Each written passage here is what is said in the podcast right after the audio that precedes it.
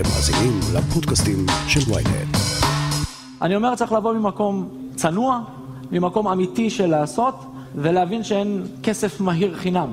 לפני עשור ליזם הנדל"ן אלדד פרי הייתה אימפריה של ממש. 15 חברות בת, 3,000 יחידות דיור, 20 קבוצות רכישה וקשרים אישיים ועסקיים עם פוליטיקאים ושמות גדולים בעולם הספורט. רצינו קודם כל אה, להיפטר מהליגה הזאת. אתם יושבים פה במתקן כמו שצריך, רואים אוהדים שלא מביישים אף קבוצה בליגת העל, וזה... לאט לאט האימפריה הזו החלה לקרוס, כשצפו עוד ועוד טענות על מכירת דירות שלא קיימות. החובות החלו להיערם, ולפני כשנה קבוצת החברות שהייתה בבעלותו נכנסה להליך חדלות פירעון. יש משהו שאנשים, אה, לא יודע למה, כאילו זה לא, זה מסרב להיקלט. אנחנו כיזמים, אני אשמח מאוד שמחירי הדיור יהיו נמוכים. אם מחירי הדיור יהיו נמוכים, אני אמכור יותר וארוויח אותו דבר. לא בסוף לא השבוע אלדד פרי, בן ה-44, אב לשבעה ילדים, נורה למוות בכניסה לבית כנסת ברחובות. ברקע נמצאת הפרשה המשפטית שמתנהלת בעניינו בשנה האחרונה, ולמרות שלפרי חובות בהיקף של שלושה מיליארד שקל, מכריו מספרים שלפחות כלפי חוץ, הוא לא שידר מצוקה ולא אמר שהוא מאוים. עמיתי גזית, כתב הנדל"ן של כלכליסט, יעזור לנו להבין מי היה יכול לרצות במותו של פרי, ואיך פספסנו את הכתובות שהיו על הקיר. הכותרת, פודקאסט החדשות של ynet עם סיון חילאי. אמיתי, הרצח הטרגי של אלדד פרי הפתיע מישהו? בוא נאמר ככה, היו שמועות והיו הערכות שאלדד פרי מסובך עם השוק האפור. אני לא מאמין שמישהו חשב שנגיע לתסריט כל כך קיצוני ואלים. אני בכל אופן לא ציפיתי לכזה אירוע. הרבה אנשים נפגעו מאלדד פרי והחברה שלו. החברה למעשה עבדה בשיטתיות, קבוצות רכישה, הבטחה למחירים אטרקטיביים ושיווק אגרסיבי. מה עמד מאחורי השיטה הזאת? תראי, השיטה של קבוצות רכישה הייתה מאוד פופולרית בתחילת אה, שנות האלפיים. באותה תקופה הקבוצות רכישה נהנו מהטבות מס. אה, הם לא שילמו מע"מ כמו שרוכש דירה משלם, הם לא שילמו מס רכישה כמו שרוכש דירה רגילה משלם, ולכן זה הפך להיות אה, אטרקטיבי. זה התחיל עם קבוצות קטנות ובאמת היה בזה היגיון, קבוצות של חברים, הרבה פעמים זה היה יוצאי צבא או אנשי צבא קבע, וזה צבר לאט לאט תאוצה, כי באמת באותה תקופה זה היה, זה השתלם.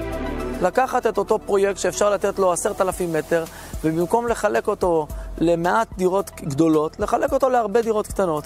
בתנאי שהמחיר שהיה אמור לקבל היזם עבור הדירות הגדולות, הוא לא יקבל שקל אחד יותר. אבל לאט לאט הפרצות בחוק המיסים אה, נסגרו. היום, וכבר כמה שנים, אין הטבות מס. אתה בסוף אתה משלם על הדירה את אותם מיסים שהיית משלם כשהיית רוכש אה, דירה, אבל עדיין נשארו אותם מארגני קבוצות רכישה. למה הם נשארו? אה, מארגני קבוצות הרכישה בעצם נהנים מהקלה, אני חושב שזו פרצה שהמחוקק צריך לתת עליה את הדעת, הם לא כפופים אה, לחוק המכר דירות. זה בעצם חוק שמגביל מאוד אה, חברות בנייה מסודרות, מונע מהם להוציא בבת אחת הרבה מאוד כסף, מקפיד שהם ייתנו לרוכשי הדירות איזה שהם בטוחות, זאת אומרת דברים שיבטיחו שהם יקבלו את הדירה בסופו של דבר, יעמדו בלוחות זמנים. מארגני קבוצות רכישה לא כפופים לחוק הזה. ויש עוד יתרון אחד, אני לא יודע אם זה יתרון, אבל לכאורה יתרון למארגני קבוצות רכישה, הם לא מביאים כסף מהבנק, זה כל הרעיון בקבוצת רכישה. אתה מגייס 20, 30, 40, 50 איש, כל אחד מביא קצת כסף, וביחד אתם uh, קונים uh, את האדמה. וזה אפשר להרבה מארגני קבוצות, או לחלק ממארגני קבוצות uh, הרכישה, לקחת סיכונים שחברת בנייה או יזם לא היו מעיזים לקחת. ואז ראינו תופעות, גם שקנו קרקעות במחירים מאוד גבוהים ולעיתים לא הגיוניים, ולקחו סיכונים כמו למשל לבנות על כך שיום אחד הם יקבלו זכויות לעוד דירות, וככה הם יוכלו לגייס הרבה יותר כסף, זה דברים שיזמים לא היו מעיזים לעשות. ולכן מארגני קבוצות הרכישה עדיין נשארו בתמונה, הבטיחו הבטחות שלא תמיד יכלו לעמוד בהן. בעצם היום מי שנכנס לקבוצת רכישה, הרווח שלו היחיד זה אולי שהוא לא משלם את הרווח היזמי, זאת אומרת הרי יזם מוכר דירה ובסוף הוא רוצה גם קצת להרוויח אחרי כל העלויות איזה שהם 10-15 אחוז שבסוף זה הרווח שלו. אז את זה יכול להיות שהם מצליחים אה, לקזז. אבל יש הרבה מאוד סיכונים שאנשים לא מודעים אליהם בתהליך של בניית דירה, ובעצם זה סיכון מאוד גבוה. אני חושב, מזכיר לנו שאנחנו מדינה נדירה, מיוחדת, ויש כאן את האיכות המספקת כדי שבסופו של דבר משבר הדיור ייפתר. אני אומר שאם מישהו לפעמים חושב לעצמו, אם הייתי פה בשנות ה-80, הייתי תופס לפני איש העסקים ההוא את הנושא הזה, ולפני ההוא את הנושא הזה. אך, חבל שאני לא פה בשנות ה-80. אבל לא סתם הפנים של החברה הזאת היו אלדד פרי. איזה איש עסקים הוא היה? פעם אחת אה, יצא לי להיפגש איתו, אה, היה איזשהו אירוע חנוכה של איזשהו אה, מלון דירות באילת, כמעט יום שלם שביליתי בחברתו, וביליתי בחברתו כי היה לי נעים להיות איתו. הוא בן אדם מאוד מאוד נחמד, היה, מאוד סימפטי, חכם, אפילו סוחף אחריו. זו הייתה תקופה שכבר היו דיבורים על הקשיים שלו, היו הרבה ידיעות וגם אליי הגיעו הרבה פניות של, של חברים בקבוצות הרכישה שסיפרו כך שהוא לא מסר את הדירות בזמן והוא לא עומד בהתחייבויות וכדומה. אבל אני התרשמתי שהכל בסדר, זאת אומרת היו כמה קשיים, אבל לא התרשמתי שהבן אדם הולך להסתבך. הוא הקרין המון ביטחון עצמי, והוא, והוא נראה בן אדם שיודע מה הוא עושה. דירה זה מוצר שמכיל מספר פרודוקטים, החל ברכיב הקרקע, המשך בהליך הרגולציה, ו... הוא התחיל את הדרך שלו כעורך דין עצמאי, היה נחשב לאחד היזמים המובילים בתחום הקבוצות הרכישה, מטאור בשוק הנדל"ן הישראלי. מתי בעצם אנחנו מבינים שהכל מתחיל להסתבך, שהאימפריה הזאת מתחילה לקרוס? לפני כמה שנים uh, התחילו להגיע לכל אמצעי התקשורת, בטח אלה שעוסקים בנדל"ן, הרבה פניות מחברים בקבוצות רכישה. Uh, זה פניות, האמת היא מאוד דומות לפניות שהיו בתקופה של ענבל אור. הוא לא עומד בלוחות זמנים, הוא הבטיח דירה כזאת, הוא הבטיח שנשלם סכום כזה ולא עומד בזה, אה, ולאט לאט מתקבל הרושם שמשהו פה לא דופק כמו שאותם אה, רוכשים אה, ציפו. לפני בערך שנה, אולי שנתיים, התחילו גם, משרד הבינוי, משרד השיכון והבינוי התחיל לפעול נגדו, הוא קיבל קנסות, לאט לאט הצטיירה תמונה שהוא אה, מכופף את הכללים ולא עומד בהתחייבויות שלו, אבל היה לפני בערך כשנה או משהו כזה, הוא הכניס אה, שותף, משקיע, מלווה, אה, איש עסקים יהודי שחי בשוויץ, שהשקיע המון כסף, עד היום משהו כמו 220 מיליון שקל. ביום שבו הוא דיווח על כך, נערך אירוע רב רושם, והוא הזמין הרבה מאוד מקורבים, אנשים בכירים בתחום הנדל"ן, הוא עשה אירוע שאנשים תראו אותו, אה, אירוע מפואר, והוא בעצם ניסה לשדר שהוא יוצא לדרך חדשה, הוא הודיע שהוא מפסיק להיות אה, מארגן קבוצות רכישה, הוא הופך להיות יזם, זאת אומרת שהוא מתחיל להיות כפוף לנהלים, לחוקים של חוק המכר דירות, ואנחנו רואים שבסופו של דבר הוא כנראה לא הצליח, כנראה, שוב, הכל הערכה, אבל כנראה שהוא לא הצליח לצאת לגמרי מהברוך. מיד נמשיך עם הכותרת, אבל לפני כן, הפסקה קצרה. היי, אני יובל מן, עורך ynet דיגיטל. בעולם הטכנולוגי של היום צריך שמישהו יעשה קצת סדר. הצטרפו אלינו לרפרש, פודקאסט הטכנולוגיה החדש של ynet. בכל פרק נדבר על מה שחדש ומעניין בעולם הדיגיטלי. רשתות חברתיות, סייבר, גאדג'טים, וההמצאות שהולכות לשנות לנו את החיים, ואולי גם את העתיד. חפשו אותנו בוויינט ובאפליקציית הפודקאסטים שלכם. לא, לא, לא הראשון שמשקיע ולא האחרון. החתמתי פה אלפיים רוכשים, אף אחד לא... לא שאל את השאלות האלו? פה מדובר על 400 אלף שקל. יכול לשאול... אני מכיר אותו מיפו, הוא שם אצלי 2 מיליון שקל, לא 400 אלף. 2 מיליון אצלי בידיים. כך נשמעת שיחה במעמד החוזה בין הלקוח מ' לעורך הדין מטעם חברת פרי נדל"ן. חצי שעה אחרי שקיבל מ' את החוזה ורפרף בו קלות, הוא שואל שאלות על הדירה. עורך הדין מאיץ בו לחתום. הוא ביקש דחייה, הסכמתי לדחייה. אם הוא לא אה, העביר את הכסף, שיגיד מתי כן. אין לכם כסף להעביר? זה לא בדיוק אין לנו כסף להעביר, זה שכרגע אנחנו מול הביטולים שקיימים, אה, מתעזבים אחרת. זהו. כמה שהוא ניסה באמת אה, להוציא את עצמו מהבלגן שהוא הכניס את עצמו אליו, אנחנו מבינים שהוא היה חייב כסף להרבה מאוד אנשים. הערכה העדכנית של הנאמנים היא כי לקבוצת פרי נדל"ן חובות בהיקף של כשלושה מיליארד שקל הם מלווים, בעלי קרקעות וחברים בקבוצות הרכישה. בין בעלי החוב הבולטים, כמו שאמרת, יש איש העסקים השוויצרי שהזרים לקבוצה כ-220 מיליון שקל ומחזיק ב-50% מהמניות שלה, ואנחנו מבינים שגם אה, גורמים בענף משערים שהרצח שלו קשור ללווים מהשוק האפור תגיד, עד כמה באמת אה, זה משהו שקורה, שאנשים בתחום הנדל"ן מלווים או בכלל מתעסקים עם השוק האפור? אז קודם כל אני חייב להיזהר, אני לא יודע. אני אומר את זה על סמך הערכות, אנשים בשוק הנדל"ן שמדברים, אבל יש חקירת משטרה וניתן לה להתנהל. אבל כן, אה, השוק האפור פועל בתחום הנדל"ן. אלדד פרי, אם הוא אכן יתעסק עם השוק האפור, הוא לא הראשון ולא היחיד, אמרו שגם ענבל אור, מספרים לי גם על אנשי נדל"ן מוכרים וידועים, אפילו בעלים או בעלי שליטה בקבוצות ציבוריות, קבוצות שנסחרות בבורסה. אז השוק האפור אה, פועל וקיים, צריך להיות מודעים אליו. לא תמיד מדווחים על זה, כי אתם יודעים, אה, מי שלוקח הלוואות בשוק האפור לא שמח אה, שידעו עליו. אז מי יכול היה לרצות במוות שלו?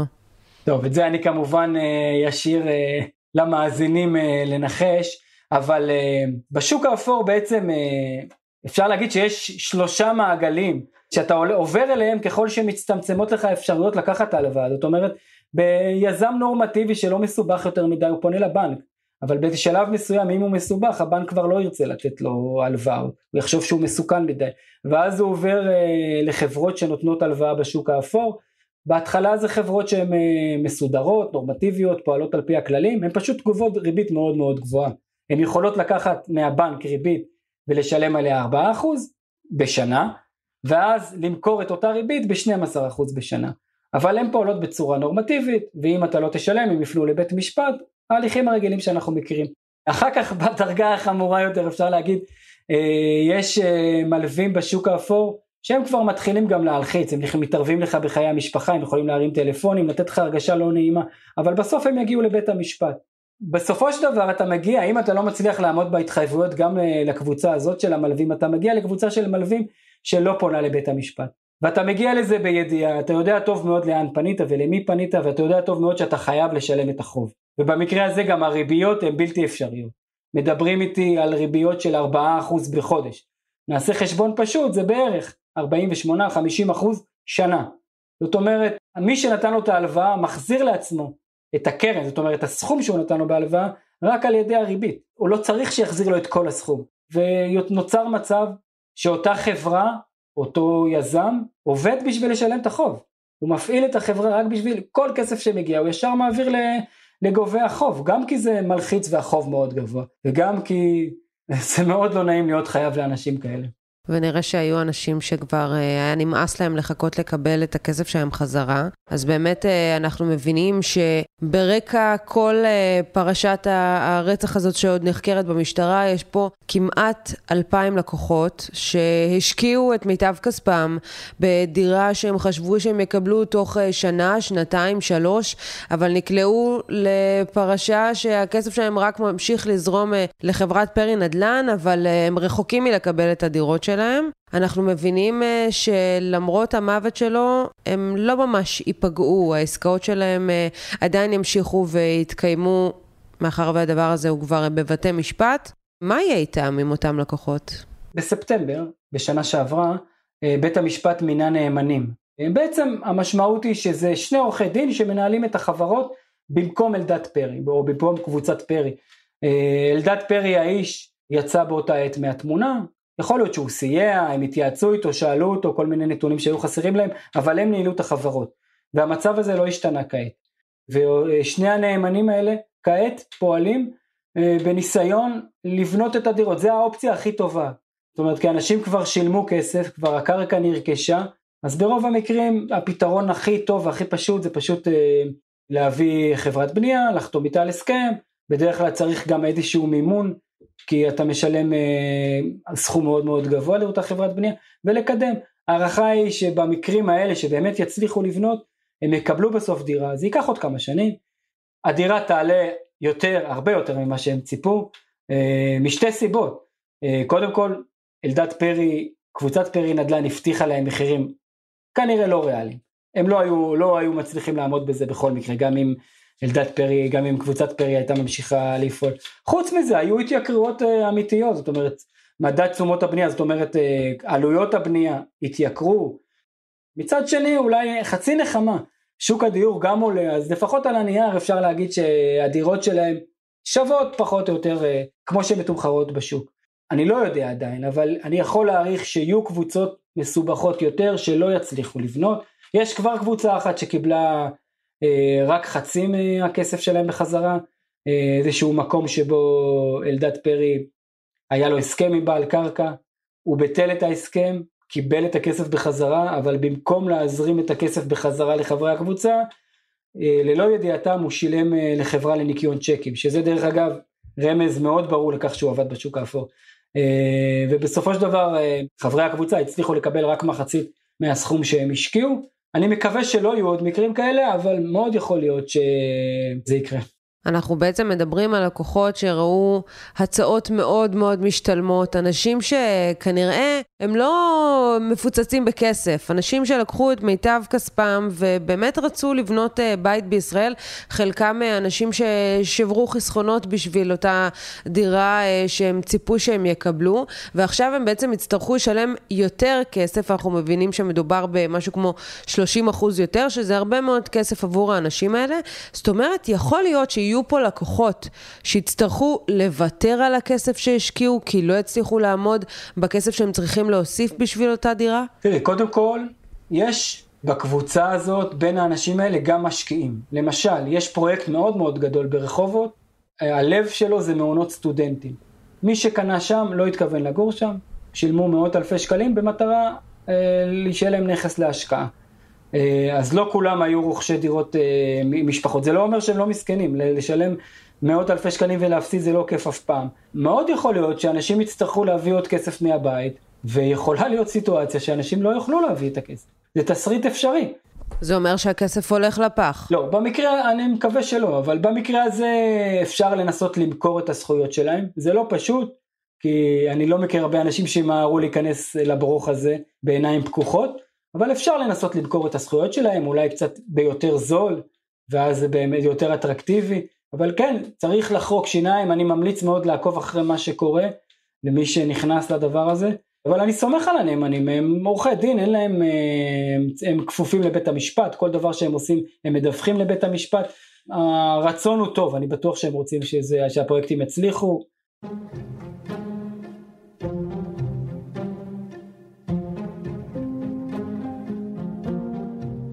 ובאמת אה, לפני יותר משנה אה, החברה נכנסה להליך אה, של חדלות פירעון, לפשיטת רגל, ומאז היא עוברת הליך הבראה. זה אומר שמאז יש איזשהו שיפור, יש פרויקטים שכן הסתיימו, שהרוכשים כן קיבלו את הדירות שלהם בסופו של דבר? קודם כל, יש פרויקט אחד שהוא כבר מוסרים בו דירות. שני פרויקטים כבר מקבלים היתרי בנייה, אחד מהם אפילו כבר נבנה השלד. ככל שהפרויקט היה במצב יותר מתקדם כאשר החברה נכנסה להליכי חדלות פירעון, כך כמובן יותר קל אה, לממש אותו. אה, אז אני הייתי אומר שבערך מחצית מהפרויקטים הם במצב סביר, לקראת היתר בנייה או כבר בבנייה. מבחינת מספר הפרויקטים זה מחצית, אבל מבחינת כמות הלקוחות זה יותר ממחצית, כי יש שם את הפרויקט המאוד גדול הזה של ה-700 דירות ברחובות, אה, שיצטרכו לחרוק שיניים ולחכות, זה הליכים לא פשוטים במדינה. אתה צריך לקבל היתרי בנייה, אתה צריך לשלם היטלי השבחה, יש מחלוקות, אה, יש חלק מהפרויקטים שהם מנסים להשביח אותם, זאת אומרת, הם מנסים לקבל מהעירייה עוד זכויות, לבנות עוד דירות, אם נתנו להם אישור ל-50 הם מבקשים 60, אה, במצב כזה יכול להיות שייכנס עוד כסף לקופה ויעזור להם, אה, והדברים האלה לוקחים זמן בארץ, לקבל היתר בנייה גם אם אתה יזם רגיל, קבלן מעולה, לוקח לך שנה ואם הכל תקין, אז צריך לחרוק שלהם, לחכות. אלדד פרי, אתה הקמת והובלת את החברה לצמיחה מרשימה, לאן פניה מועדות? זכינו ברוך השם בתוך עשור להיות אחת מעשר החברות הפרטיות אה, הגדולות והמובילות בישראל. אני מקווה ומתפלל למצוא בעוד 20, 30 ו-40 שנה אנשים יושבים בבתים שבנינו, נהנים מכל רגע. והאימפריה הזאת שבנה אלדד פרי ממשיכה אה, בקריסה שלה, ואנחנו מבינים שמדובר בחובות של אה, מוערכים בכשלושה מיליארד שקלים. איך אמורים להחזיר חובות בסכומים באמת מטורפים כאלה, ואיך עושים את זה עכשיו כשלצערנו אלדד פרי מוצא את מותו בסוף השבוע האחרון? אז אה, כל מה שקשור לחברות מנוהל על ידי נאמנים, זה מסלול אחד. יש סדרי עדיפויות בחוק, ובית המשפט גם מקפיד על זה, מי שהיה לו בטוחה יותר, אה, ערבויות יותר חזקות, בטוחות יותר חזקות, אז מגיע לו מוקדם לפני האחרים. למשל, בדרך כלל רשויות המס, מגיע להם לפני כולם. לעומת זאת, מי שהיה שותף של אותה חברה, לדוגמה אותו אה, איש עסקים שוויצרי, אז אה, הוא בתחתית סדר העדיפויות. המסלול האחר, יש גם את הנכסים הפרטיים של אלדד פרי, במקרה הזה זה קצת יותר מסובך. בעצם כשהבן אדם חי, אז מנסים למכור את הנכסים שלו ולהשתמש בהם כדי להחזיר חובות. מהרגע שלצערנו הוא נפטר, הוא נהרג, זה הופך להיות עיזבון, ואז ההליכים הם אה, מול עיזבון הם קצת יותר סבוכים. במקרה הזה כל הרוכשים לא מושפעים ממה שיהיה בעיזבון. להם יש את הנכסים, את הקרקעות, את כל העסקאות האלה. זה היה מסובך לפני כן, וזה כנראה הולך וימשיך אה, להסתבך עכשיו, אחרי הרצח שהיה אה, של אלדד פרי. עמיתי גזית, כתב הנדל"ן של כלכליסט, תודה רבה לך. תודה. עד כאן הכותרת להיום. אתם מוזמנים ומוזמנות לעקוב אחרינו בוויינט, ספוטיפיי ובכל אפליקציות הפודקאסטים באשר הן, וגם נשמח שתדרגו אותנו גבוה באפל פודקאסט ותשלחו את הפרק לחברים שעדיין לא שמעו את הכותרת של היום. אם יש לכם הערות, בקשות או רעיונות, אתם מוזמנים ליצור קשר באמצעות האימייל podcaststrudel.ynet.co.il או לפנות אליי ישירות דרך הטוויטר או הפייסבוק. עורך הפודקאסטים שלנו הוא רון טוביה, הפקה ערן רחמני, שחר ברקת וגיא סלם, על הסאונד ניסו עזרן, עטילה שומפלבי הוא גם חבר בצוות הכותרת. אני סיוון חילאי, מחר נהיה כאן שוב עם פרק נוסף.